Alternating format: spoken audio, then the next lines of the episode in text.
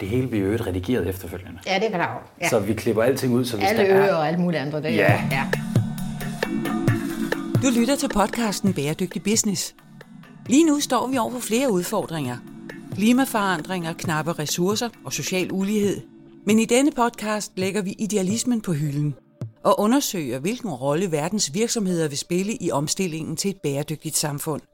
Tag med, når CSR-direktør og foredragsholder Steffen Max Hø taler med førende eksperter og undersøger, om der er penge i at tage et socialt og miljømæssigt ansvar.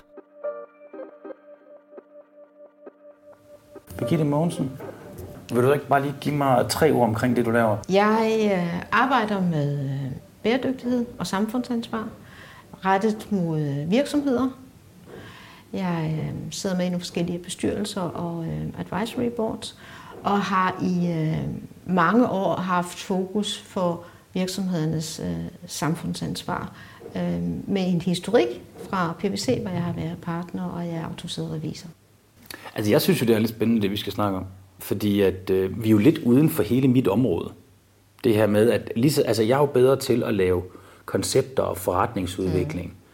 Og alt det der, som ligger sig ret meget op af marketingdelen. Men, men der, hvor marketing virkelig får noget værdi, det er også, hvis man har noget valid data at bakke op med. Ja. Og det er jo der, hvor du virkelig ved noget om det. Så, Birgitte Mogensen, tusind tak, fordi du vil være med i Bæredygtig Business. Det vil jeg gerne. Vi skal jo tale om ESG. Ja. Der har jo været utrolig meget fokus på, på hele CSR-agendaen, og det er sådan rigtig begyndt at bide sig fast. Og så ser man jo Deloitte lave store helsides avisartikler, hvor der står, om et år er ESG det nye CSR. Ja. Hvad er nu alt det ballade for noget? Det er jo en naturlig udvikling, fordi vi har haft CSR i mange år, og det har vi stadigvæk. Og CSR er også en del af ESG, fordi man har den miljømæssige del i E'et, man har den, øh, den sociale element i S'et. Det nye, det er så, at vi har fået G med. Ja. Og i CSR, Corporate Social Responsibility, jamen der har du virksomhedens ansvar. Og selvom den her social, så er den jo også omfattende omkring etik, omkring miljøforhold osv. Men G'et har altid været en underelement og ikke oppe på hovedlinjen, hvis man kan sige det sådan. Og den transformation, virksomheder står overfor i dag, det er jo, at man ønsker at vide mere, også om G'et, og være mere transparent omkring ledelsesstil, omkring mere moralske, etiske spørgsmål. Og, og derfor er den udvikling, vi taler om ESG nu, der kan man sige, er det noget fuldstændig nyt? Umiddelbart vil jeg sige, nej, det er sådan set det samme, som det hele tiden har været. Men den får en lidt mere governance approach, end den har været haft tidligere. Ja, og når, som du siger her, så, så ES, altså envi- environment, den kender vi jo godt, og S for social kender vi sådan set også godt. Der er, det noget, G- der, der er ikke noget nyt i de to ting. Nej, men governance fylder. Ja. noget mere, og det begynder at blive mere målbart. Kan du ikke lige fortælle os, hvad er governance-delen? Jamen, governance-delen er et spørgsmål om, hvordan bestyrelsen og direktionen leder virksomheden. Moralsk, adfærdsmæssigt, etisk. Øh, og derfor så hænger den også sammen med alle de anbefalinger, vi har for god selskabsledelse eller god fondsledelse osv. De er ikke, det er ikke noget andet, det er en naturlig del af det. Men G'et i her kommer jo ind med, at man er mere transparent og synlig i den måde, man driver sin virksomhed på, den måde, man lever sin, leder sin virksomhed på, og den måde, man kommunikerer til sine omgivelser. Et eksempel, det er jo, at virksomheder ikke fortæller om mødefrekvensen på deres bestyrelsesmøder. Det er sådan et bare et konkret indikator. Og derfor, hvad er mødefrekvensen på bestyrelsesmøderne? Er det rart at vide? For nogen kan det være, for det viser noget om, hvad der, hvordan virksomheden og bestyrelse øh, drives i almindelighed. Et andet aspekt under G1 er jo et spørgsmål om aflønning og helt incitamentstyring, incitamentprogrammer. Nu har vi ikke i dansk lovgivning, men det har man jo andre steder, at man skal fortælle, øh, hvor mange medianlønninger i en virksomhed, der går til at aflønne topdirektøren. Ja, så en gennem, hvor mange gennemsnitslønninger. Ja. skal man bruge på at lønne en topdirektør? Ja, og så nogle ting viser jo noget om ledelsen og ledelsens måde. Så er der nogle aspekter omkring øh, etik, omkring øh, korruption, omkring bestikkelser, omkring moraler øh, på andre områder i den relation. Men hele aspektet om mennesket bag virksomheden vil man jo med den her agenda have tydeligere frem. Hvem er du, topleder? Kan man sige, at det drejer sig lidt om, at alt det, du laver inden for ED og inden for ESET, altså inden for environment og inden for social, alt den der, hele den der CSR-indsats, du i bund og grund laver, hvis man ikke ved noget om, hvad det er, at ledelsen tænker, Ja. så kan man måske heller ikke helt regne med, hvor dybt det, det stikker ned i organisationen. Nej, og hvem der står bag. Og man kan sige, at på E1 og S'et har vi jo et spørgsmål om, jamen hvad er det for en ansvarlighed, ledelsen har på miljø, klimaforhold, på menneskerettigheder, sociale forhold osv., i relation til at være med til at bidrage til de udfordringer, der er i verden. Verdensmålet er et typisk eksempel på det. Og det er jo sådan en indefra ud approach, perspektiv til, hvad gør virksomheden og bidrager og er medansvarlige for vores store udfordringer. Det anden tilgang, det er jo, hvad er det for nogle udfordringer og forhold og vilkår, der er i verden, som drypper på virksomheden, og dermed også kan dryppe på virksomhedens omsætning, bundlinje, aktie, bliver den mere eller mindre værd. Og i den her udefra og ind tilgang, der tænker man jo på meget på klima på nuværende tidspunkt. Hvordan påvirker klimaforholdene virksomhedens måde at, at drive på? Det kan påvirke værdien, bygningen. Bliver den mere eller mindre værd? Er der klimaforhold, der påvirker den her bygning? Forsikringsforhold, forsik- omkostninger ved at drive virksomheden afhængig af, hvor den ligger i verden. Og hele ressource, øh, udfordringen i relation til at bruge mindre ressourcer, bruge øh, mindre af vores naturressourcer, få dem tilbage til naturen igen. Alle de her ting er jo ikke bare et spørgsmål om, det gør man, fordi man har et samfundsansvar og gerne vil bidrage udadtil. Det gør man 180 grader rundt, fordi at der er nogle forhold, der påvirker virksomheden. Og derfor er E1 og S'et på nuværende tidspunkt todimensionelt. Både Hvordan skal det forstås? Det er todimensionelt. det er både det, at virksomheden og virksomhedens produkter og services gør positivt eller negativt på det samfund, vi har, på kloden, på menneskelighed, på lighed i samfundet eller ulighed i samfundet, sociale forhold. Og så er der den anden vej, hvordan påvirker de her forhold virksomheden selv. Og det har også noget med at gøre, kan virksomheden tjene mere, skabe mere, øh, flere værdier ud af det, hele værdiskabelsen, den positive enkelte, er der aspekter, hvor man virksomheden må tænke mere på sin risikostyring på nye måder. Og de her ting er jo både strategiske, øh, taktiske, operationelle, øh, og måden, hvordan man håndterer dem, kommer jo an på, hvad det er for en ledelse, man har.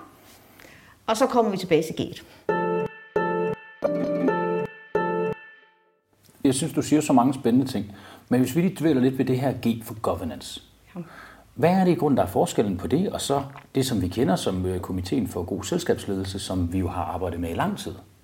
Jamen, forskellen er mere en videreudvikling. For anbefalinger for god selskabsledelse øh, gælder sådan øh, alt andet lige for de børsnoterede selskaber. G1 i den her ESG-tilgang gælder sådan set for alle virksomheder, offentlige som private virksomheder. Så det er sådan et spørgsmål om omfanget. Det andet, det er, at anbefalingen for god selskabsledelse er jo en tjekliste, hvor man skal fortælle, gør vi det, har vi gjort det, har vi tænkt på det, ja, nej, hvis ikke, hvorfor har vi så ikke gjort det?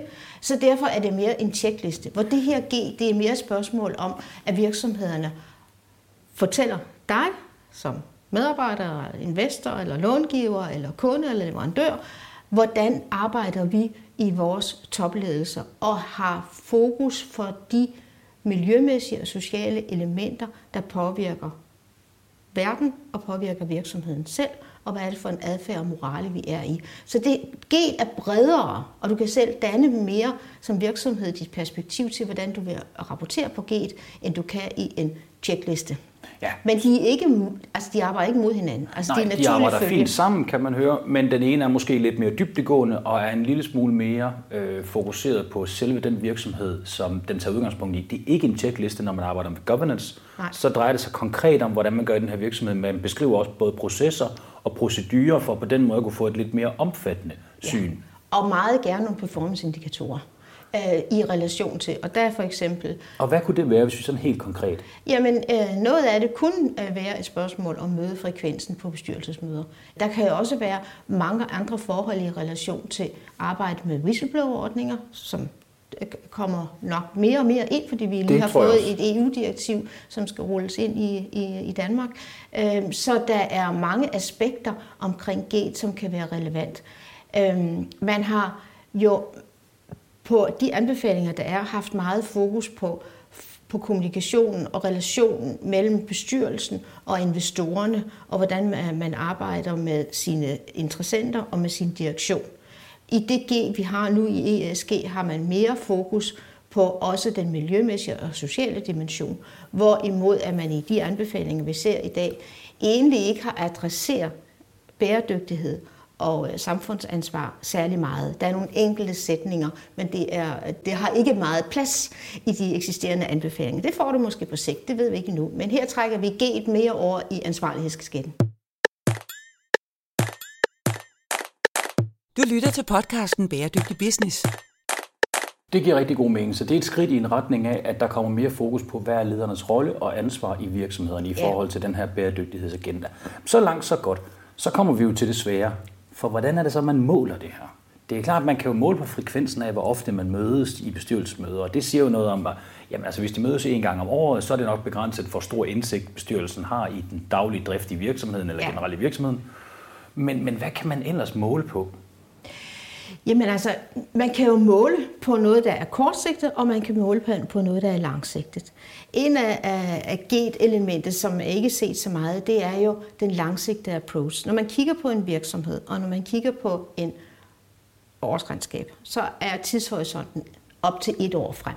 Når man kigger på nogle af de udfordringer, der er ved at drive virksomhed og have et formål, der er bredere end tjene penge for penges egen skyld, så er det også et spørgsmål om at tænke på med mellemlang sigt på 3-5 år, eller tænke på længere sigt, have et 2050-mål øh, om en eller anden ting, CO2-emissioner, eller klimaneutralitet, eller nogle andre ting, eller 2030. Så de her meget langsigtede mål, det gør jo, at ledelsen ikke bare skal tænke på bundlinjen næste kvartal og næste kvartal igen, og udbyttet næste år. Men skal have en ledelsestilgang, hvor man kan, vil, tør tænke længere og på længere sigt.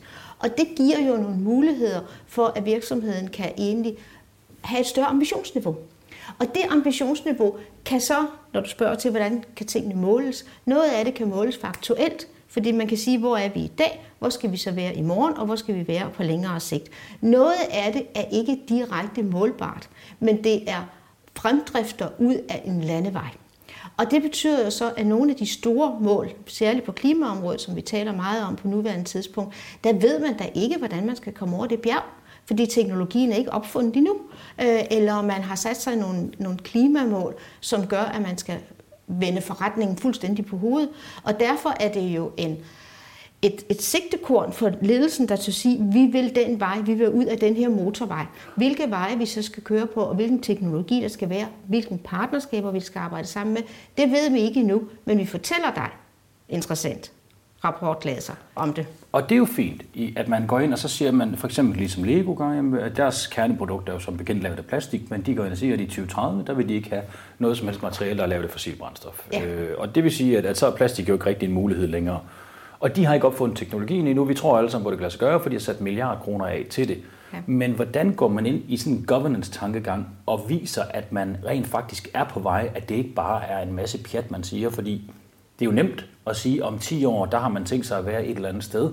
Men altså, det er langt de fleste virksomheder, de har en ret kortsigtet tidshorisont og bliver skudt af relativt hurtigt, så man kan jo postulere rigtig meget, mm. men ikke nødvendigvis leve op til det. Hvordan kan man gå ind og kigge i et regnskab og sige, den her ledelse, de tager det seriøst?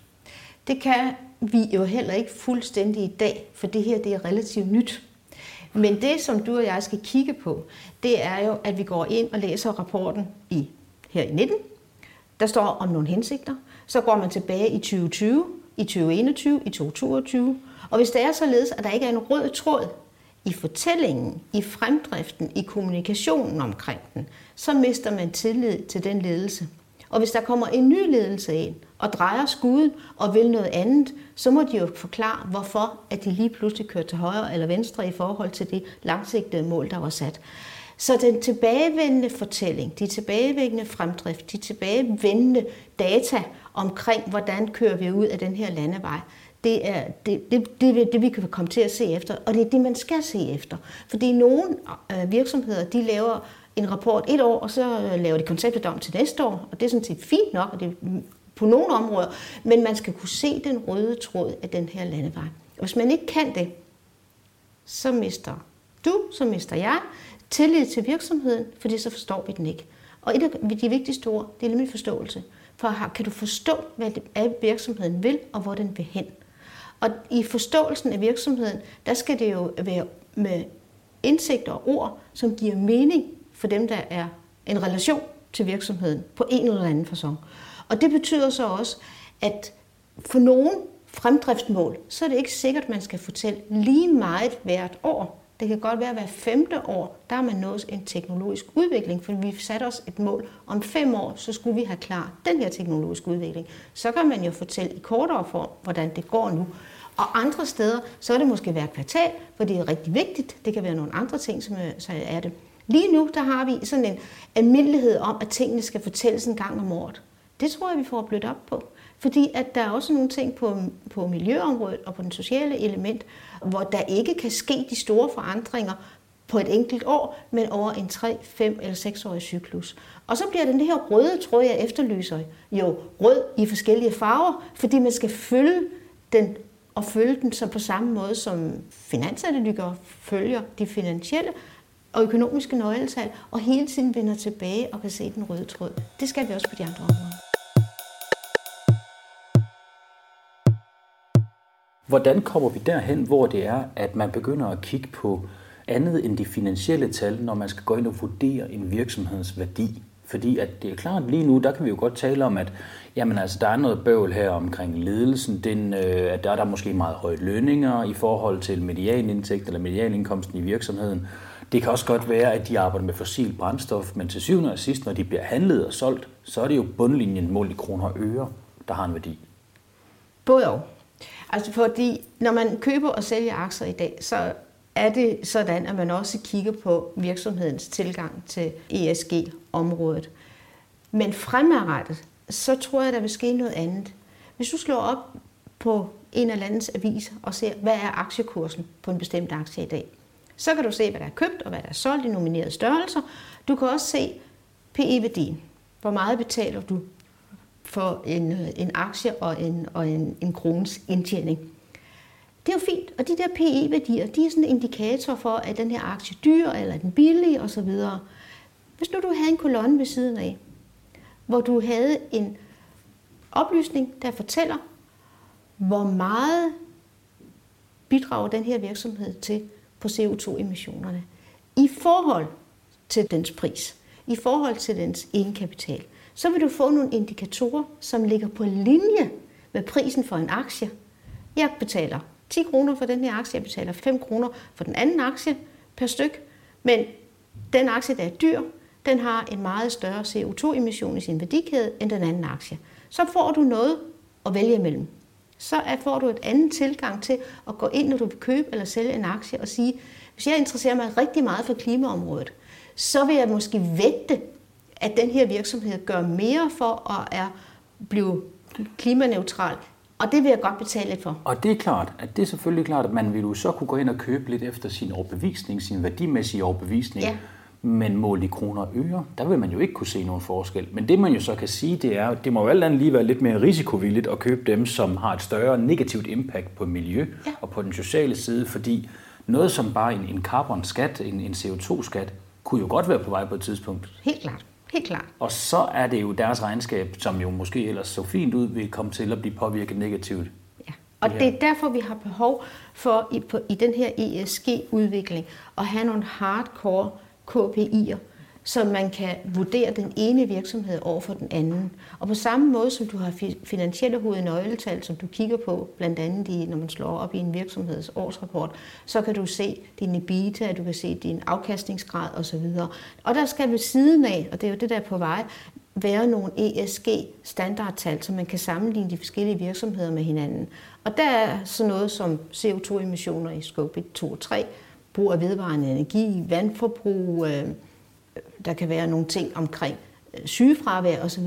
Så nogle ting skal med ind, således at man kan have et relativt hurtigt overblik, inden man dykker ned med materien og fortæller historien. Og det giver virkelig god mening. Men skal man så ikke også, hvis det nogensinde skal have noget værdi, de her lidt mere blødere ting, som, som det sociale og det miljømæssige, kontra den helt hardcore økonomiske bundlinje, skal det så ikke også sanktioneres negativt, hvis man gør noget negativt på samfundet? Jo, men, men tallenes udvikling skal jo vide, om man gør noget negativt på, på samfundet. Ja, man skal skaffe tallene først, og det skal, skal være valid data. Og det skal være valide data, men der skal jo en fortælling rundt omkring tallene. Enten hvordan man har gjort dem op, eller en forklaring for, hvis noget flytter sig i opadgående eller nedadgående retning fra den ene regnskabsår eller regnskabsperiode til den anden, så skal man have en forklaring. Hvorfor er den her udvikling positiv? Hvorfor er den her udvikling negativ? Og i nogle af de analyser, som, som øh, jeg har været med til at kigge på, så er danske virksomheder generelt jo ret gode til at forklare positive udviklinger. Vi gjorde mere af det, det går rigtig godt. Men de negative udviklinger fra det ene år til det andet, det er man ikke så god til. Og, og det er jo der, hvor man kan sige, ja, skal man skubbe mere, skal der være mere regulering, skal der være noget andet, således at historien og forståelsen rundt omkring tallene bliver meget tydeligere. Øhm, det er muligt, man skal det. Men jeg tror, det er vigtigt nu, at man får en tilgang, hvor man får nogle standardiserede E- og S- og G-nøgletal ind i virksomhedens regnskaber, således at man begynder at kan sige, det er naturligt, at det kigger jeg også på. Ja, så der, til at starte med, så er det rigelig ambition at sige, at vi skal simpelthen bare sørge for, at der bliver rapporteret mere end bare de finansielle ting. Ja. Nu skal vi altså have de her ESG-tal med os. Ja. Når vi så nået dertil, så kan vi trods alt se, hvem der gør mest godt, men man kan også se, hvem der gør mest skidt. Ja. Og, øh, på nogle konkrete tal. Og, du kan sige, tal. og hvad det er for nogle tal, der kan være, det kan være rigtig meget. Men det, som øh, Finansforeningen og Nasdaq og FSA, Danske Revisorer, har gjort, det er, at man har sat sig sammen, og så har man lavet en anbefaling omkring 15 konkrete ESG standardiserede nøgletal, som egentlig vi foreslår, at virksomhederne så tager med ind ved siden af de finansielle hovednøgletal i deres årsrapport. Og det har vi så gjort her i øh, medio 19 og her i efteråret øh, 2019, og derfor bliver det jo spændende at se, når vi når hen til øh, 2020, og årsrapporterne begynder at dukke op, for vi mener faktisk, skal være inde i årsrapporten det her, for det her skal adresseres en, en, en analyseværdi, eller give en analyseværdi, hvor mange virksomheder, der så begynder at sætte sådan nogle hovednøgletal ind. Og det kan være de 15, eller nogle af de 15, som vi foreslår. Det kan også være nogle helt tredje. Det vigtigste er, at virksomheden fortæller, hvorfor de netop har valgt at få de her hovednøgletal med. Og vi linker til de her hovednøgletal i øh, podcasten, sådan så folk de vil kunne gå ind og se ja. dem efterfølgende.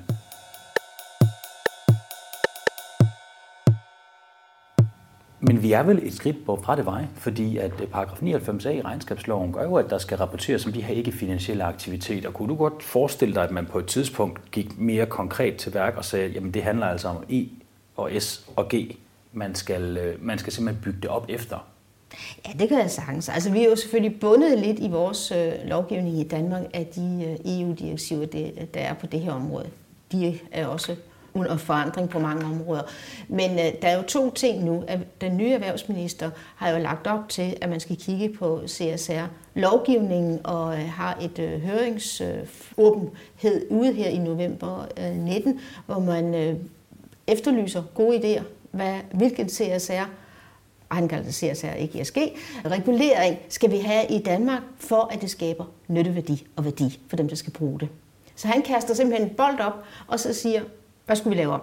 Det er jo ret interessant, at en øh, minister gør det. Det er den ene ting. Den anden ting, der er, det er, at selve årsredskabsloven er lukket op med henblik på, om man skal finpuste den på forskellige måder. Så derfor er jeg ret overbevist om, at vi får nogle forandringer, og jeg håber, vi får nogle forandringer, der gør, at man næsten klipper paragraf 99a, som du henviser til, i stykker, smider den ned i papirkorn og prøver at sige, at vi kan ikke gå ud over det, vi skal i forhold til øh, EU-reguleringen, men, men det, det her det skal laves på en anden façon. Det skal gøre meget mere forståeligt for dem, der skal bruge det.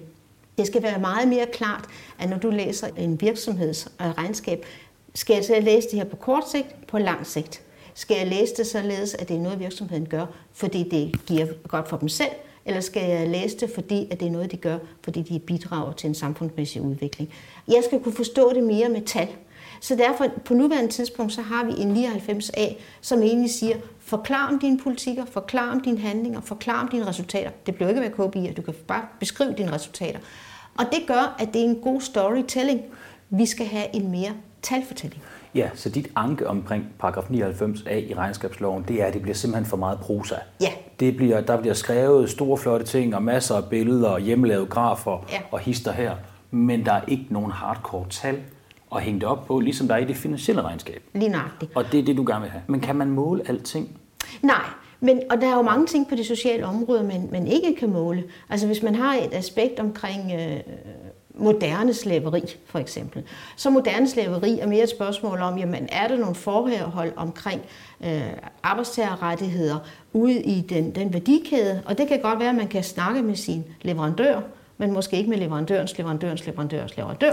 Og det betyder så, at der bliver man nødt til at fortælle, hvad er det, vi som virksomhed gør for at skubbe så meget indsigt og krav ud til vores leverandør, og hvad er det, vi kræver af informationer at få tilbage. Men du kan aldrig få et hardcore tal på det her. Nej, og det er nemlig der, jeg gerne vil hen, det er, at det er jo klart, der er nogle ting, man kan måle rigtig godt på. Du kan ja. måle på sygedage, du kan ja. måle på, jeg skulle til at sige CO2-emission, men det kan du ikke helt. Men man kan måle på rigtig mange ting omkring, øh, hvor man får noget hardcore data. Men alt det, man ikke kan måle på, hvad gør man så? Bliver det så lige pludselig skåret ud af regnskabet Nej. og mister sin værdi? Nej, der skal man så fortælle med, med nogle mere hardcore data, eller en palet af hardcore data, hvad det er for nogle aktiviteter, man gør for at opnå det formål, man vil. Så enten så er det et puslespil af forskellige øh, data, som når man sætter dem sammen, kan se, de her de er på den rette vej.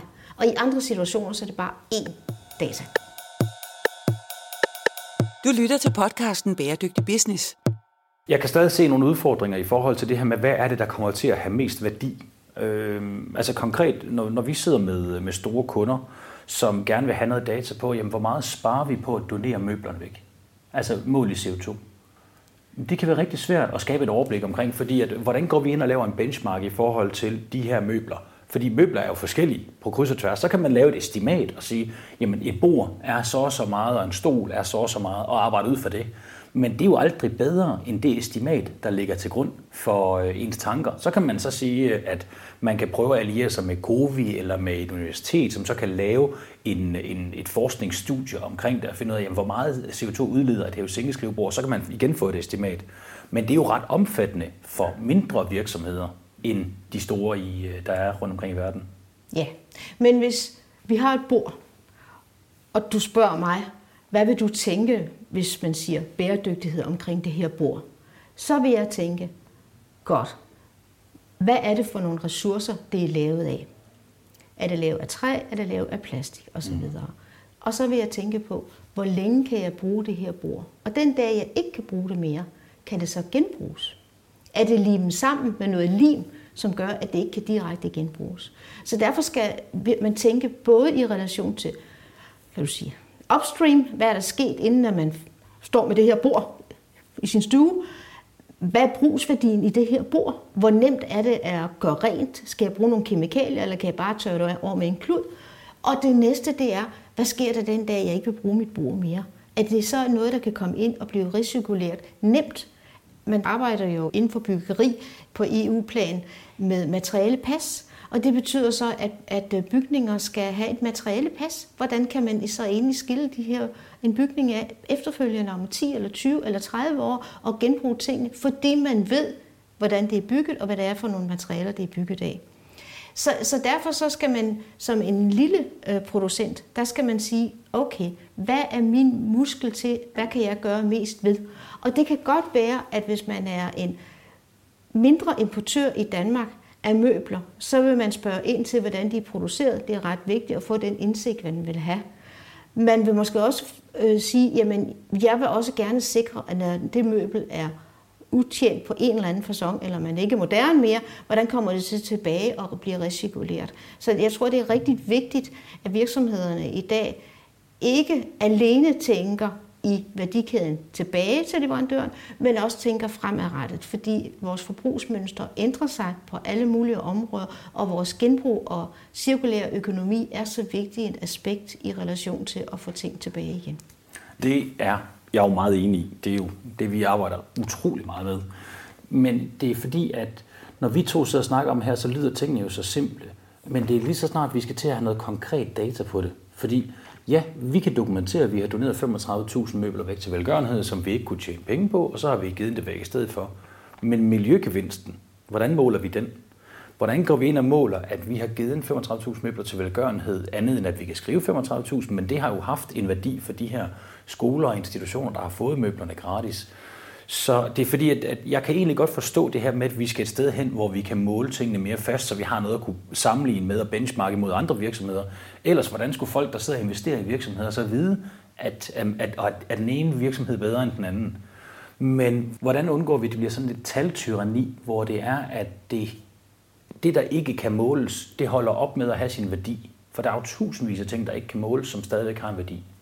Nej, men det eksempel i relation til, at man har øh, nogle møbler, man giver i velgørenhed, og så er der så også mange, der kan sidde på de der stole i nogle skoler.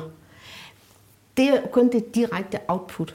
Det, der er jo vigtigt, det er jo også, hvad er det for en impact, for det, hvad betyder det så, at der er måske nogle skoler, hvis du er i Afrika, hvor børnene kan sidde på en stol og få en læring. Lærer de så mere ved, at de kan sidde der øh, og på en eller anden måde øh, få en bedre undervisning? Og den impact-måling, som du efterlyser, den er jo sværere, fordi det er jo ikke bare fordi, at virksomheden har givet den her donation, at man så har den fulde gevinst, øh, fordi at der er jo andre partnere, der har været inde og sørget for, at der også var lys, så man kunne, og der var nogen, der gav ja. en computer og så videre.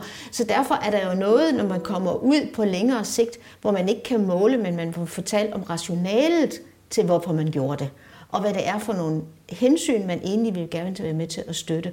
Og så har du fuldstændig ret, at dataene er ligesom om, jamen du har en trakt, og en masse aspekter, der går ind, og ind i trakten kan vi begynde at måle, og når man så kommer ud af trakten igen i den anden del af det, hvor længere man kommer ud af den trakt, ud i æderen, hvor mindre kan man måle, men der er man med til at bidrage, og der må rationalet omkring ens bidrag dermed være der, og der kan du ikke sætte tal på det, enten du har nogle store forskningsresultater, der bliver du nødt til at have en fortælling. Så det er ikke et enten eller, det er jo et både om.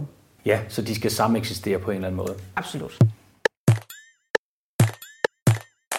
Men jeg er meget, meget stor tilhænger af, at det bliver mere målbart, den indsats, som de forskellige virksomheder laver, sådan så at man virkelig kan sammenligne mellem, jamen, hvad er det, den ene virksomhed tjener sin million kroner på, ja. kontra den anden virksomhed, der måske også tjener en million kroner på. Hvem har det største positive aftryk, og hvem har det mest negative aftryk? Ja. Og ved du hvad, på sigt, hvis vi sidder her om nogle år igen, så vil blockchain måske have haft en effekt. For blockchain er jo en ny ting på mange områder, og når man hører om blockchain, så tænker man bitcoin og så videre, det er også den teknologi, der er. Men det, der er i det, det er jo, at man lærer en data et sted, så vil det kunne ikke blæves om, men så vil det bruges i værdikæden. Og derfor kan man så sige, på sigt, så vil noget af de impact målinger, vi ikke kan i dag, fordi vi ved ikke, hvor tingene de hænder henne, og vi ved ikke, hvor mange børn, der, der kom i skole og sad på de der stole. Men i takt med, at blockchain kommer til at betyde mere for vores samfund som helhed, så vil det være nogle aspekter, som vi ikke kan måle på i dag, som vi fremadrettet ville kunne komme til at måle på. Og der er din pointe, hvis jeg forstår det rigtigt, at blockchain vil gøre, at man kan låse den her data, sådan så man ved præcis, hvad virksomheden har gjort på et tidspunkt, og kunne sammenligne det over tid, uanset om virksomheden ved det eller ej. Ja, og det er jo jeg vil ikke kalde det farver nye verden, for det skal man passe på med, hvad man siger i dag. Men det er jo en teknologi, som kan godt være, at den ikke er helt ny, men den, den er ikke så brugt, som den ville være. Og der sker jo nogle ting med teknologier, som er som en ketchup-effekt på alle mulige områder.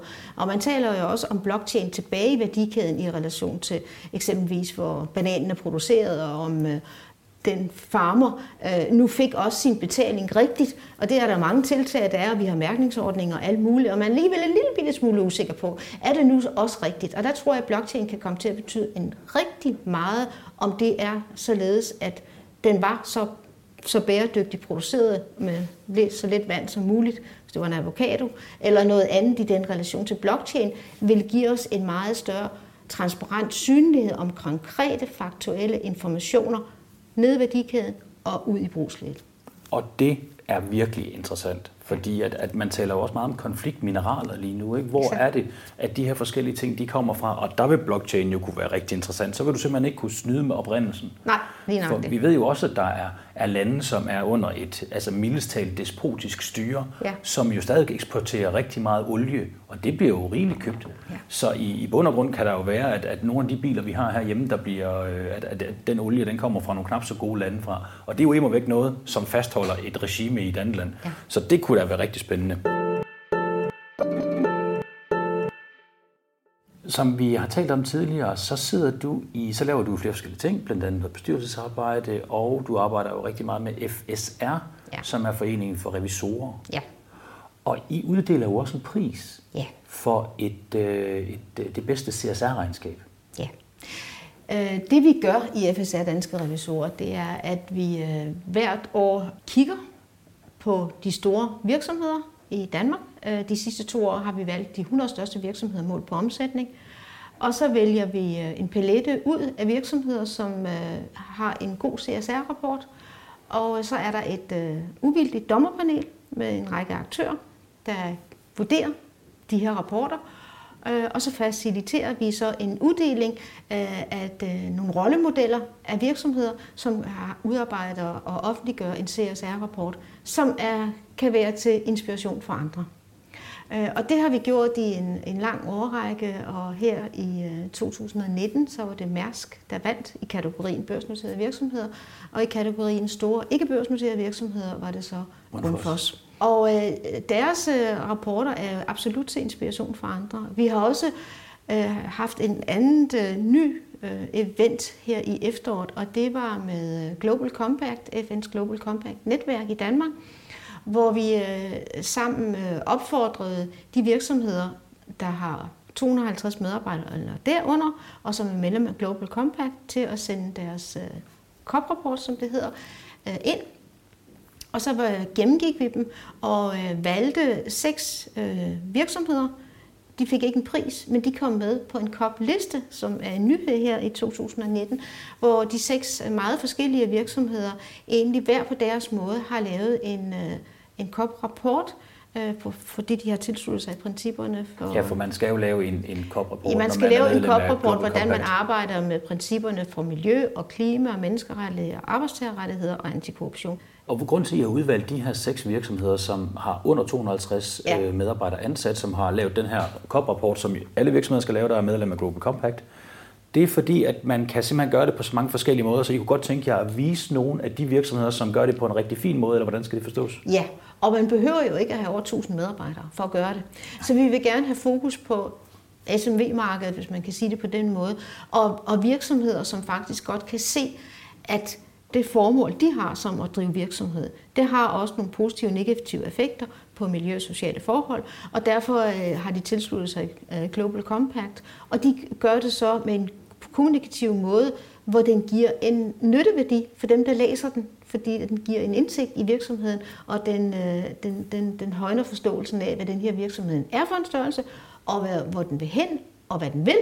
Og så kan du komme tilbage til ESG igen, fordi der står jo meget i relation til, hvordan man egentlig arbejder i en COP-rapport øh, for dem, der egentlig øh, skriver en rapport, som giver mening. Og det er jo en fantastisk god idé, så, øh, og jeg kan da kun, vi er jo også øh, i Holmers B8 medlem af Global Compact, og det kan jeg da kun anbefale. Men jeg synes virkelig, det er en god idé, når man tænker på, at Danmark er jo et, et SMV-land er for små og mellemstore virksomheder, så det er da vigtigt, der er fokus på, at det ikke kun er de her store virksomheder, som vi jo nu selv er blevet en del af, som laver de her store forkromede CSR-rapporter, at det vidderligt er noget, alle folk kan have gavn af at chip ind i. Ja, og formålet med, med de rapporter, der bliver lavet, er, er meget forskelligt. Øh, en af dem, som er med på COP-listen, det er Grønlandsbanken.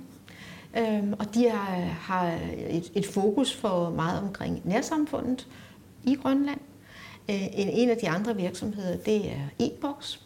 Og e-box øh, har lavet en øh, rapport, som øh, har fokus på faktisk verdensmål nummer 16 omkring ja. rettigheder, fordi øh, vi føler alle sammen i Danmark, når jamen, rettigheder og at ens øh, Digitale rettigheder og... Ja, og ens øh, personlige ID ikke bliver stjålet eller bliver misbrugt. Eller, så sikkerhed omkring ens personlige ID er jo ret vigtig i den relation. Meget, meget Og, fin øh, rød tråd med deres kerneprodukt. Fuldstændig. Og det er jo det, der er interessant, at mange virksomheder så begynder at tænke på E1 og S på G1, finder ud af, at det gør vi jo. Vi har bare gjort det i en anden kontekst, og vi har ikke tænkt på det, at den mission og den grundlæggende formål og det DNA, som man har i virksomheden, det faktisk øh, er det, vi har gjort altid. Øh, og, øh, og derfor er det måske også et spørgsmål om at kigge på sig selv og sætte et andet spejl op og se, jamen hvis jeg i en ESG-kontekst kigger på den virksomhed, som jeg og vi nu er på nuværende tidspunkt, så ser man måske lige pludselig noget helt andet og noget helt nyt. Og derfor er processen med at begynde at arbejde med ESG meget interessant for mange virksomheder, det er lige meget om det er store virksomheder, det er små virksomheder, så har de behov for at have en udefra kommende til at motivere dem. Jeg sidder ikke og taler konsulentopgaver, men jeg taler for, at der er nogen, der skal give aha-oplevelsen, og det er som regel en rigtig god idé. Og det kan man så få ved at gå på en dialogmøde, eller på kursus, eller tale med andre, eller være i netværk. Men prøv lige at, at, at vende selv, selvportrættet en, en gang om og sige, er der egentlig ikke noget, vi gør, som vi bare ikke tænker på, fordi det har man ikke gjort for fem år siden, for 10 år siden, for 20 mm. år siden, men, men det er egentlig den måde, som vi altid har tænkt på. Til CSR-prisen i år, hvorfor vandt Ørsted ikke? De har jo lavet et decideret ESG-regnskab. De burde ja. ligge godt. Ja, men det gjorde de da sandelig også. og der var jo også virksomheder, som var nomineret, og det var Ørsted bestemt også. Øh, så øh, de var en meget, meget stærk kandidat. Øh, og hvorfor de så ikke vandt, ja, det var så det uvillige dommerpanel i sidste ende, der træffer den beslutning. Men Ørsted er absolut en virksomhed at kigge efter, og det er meget interessant ved Ørsteds rapporteringsframework, det er jo, at de har en årsrapport, de skriver om ES og GET i årsrapporten. De har en decideret ESG-rapport, som er en fremdriftsrapport, som er rigtig, rigtig god, og så har de en CSR-rapportering, hvor det er mere fortællingen i den relation, hvis man vil have lyst til at læse mere i den. Ja, så man kan sige, de har valgt at tage det hele med. De kan godt se skriften på væggen omkring ESG, men det er stadigvæk CSR-rapporten, den er stadigvæk relevant. Så de laver både et ESG-regnskab og en CSR-rapport, og så selvfølgelig deres almindelige årsregnskab. Exakt. Og det de faktisk gør øh, hos Ørsted nu, har de fortalt, det er, at når de laver kvartalsrapporter, de børsnoterede selskab, øh, så har de ESG-tal med i kvartalsrapporteringen. Og det er jo, fordi man har fokus på, at den aktie øh, og de aktionærer, øh, som interesserer sig for, for Ørsted, vil Ørsted gerne være med til at skubbe til, at de også ser dem i et ESG-perspektiv. Ja, og så er der vel også en, en element i det her governance-aspekt af ESG, at det er jo noget, man forstår i udlandet ja. noget bedre end, end øh, virksomhed, hvad hedder det, komiteen for, øh, for god selskabsledelse? Ja, altså, du vil sige, vi har jo øh, givet lever mere i lovgivningen andre steder, altså også i relation til forskellen øh, mellem øh, mænd og kvinders lønninger, er der jo også øh, i, i visse lande øh, pligt til at rapportere omkring. Det begynder vi også at, at se mere af i Danmark. Men altså, øh, vores øh, samfundsmodel har jo været lidt anderledes. Øh, så der er noget på G, som, øh, som er under forandring. Det lyder rigtig spændende. Og så lige til allersidst.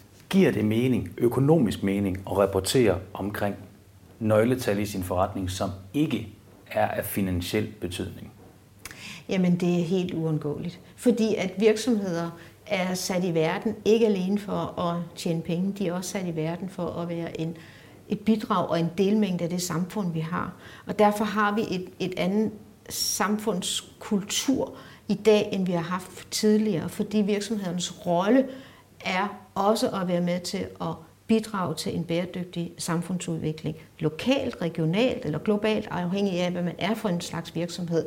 Og derfor er virksomhedens formål, eller purpose, som så mange snakker om, hvad er virksomhedens purpose, der er formålet jo både at skabe værdi i kroner og øre, men også skabe værdi på et miljømæssigt og sociale område.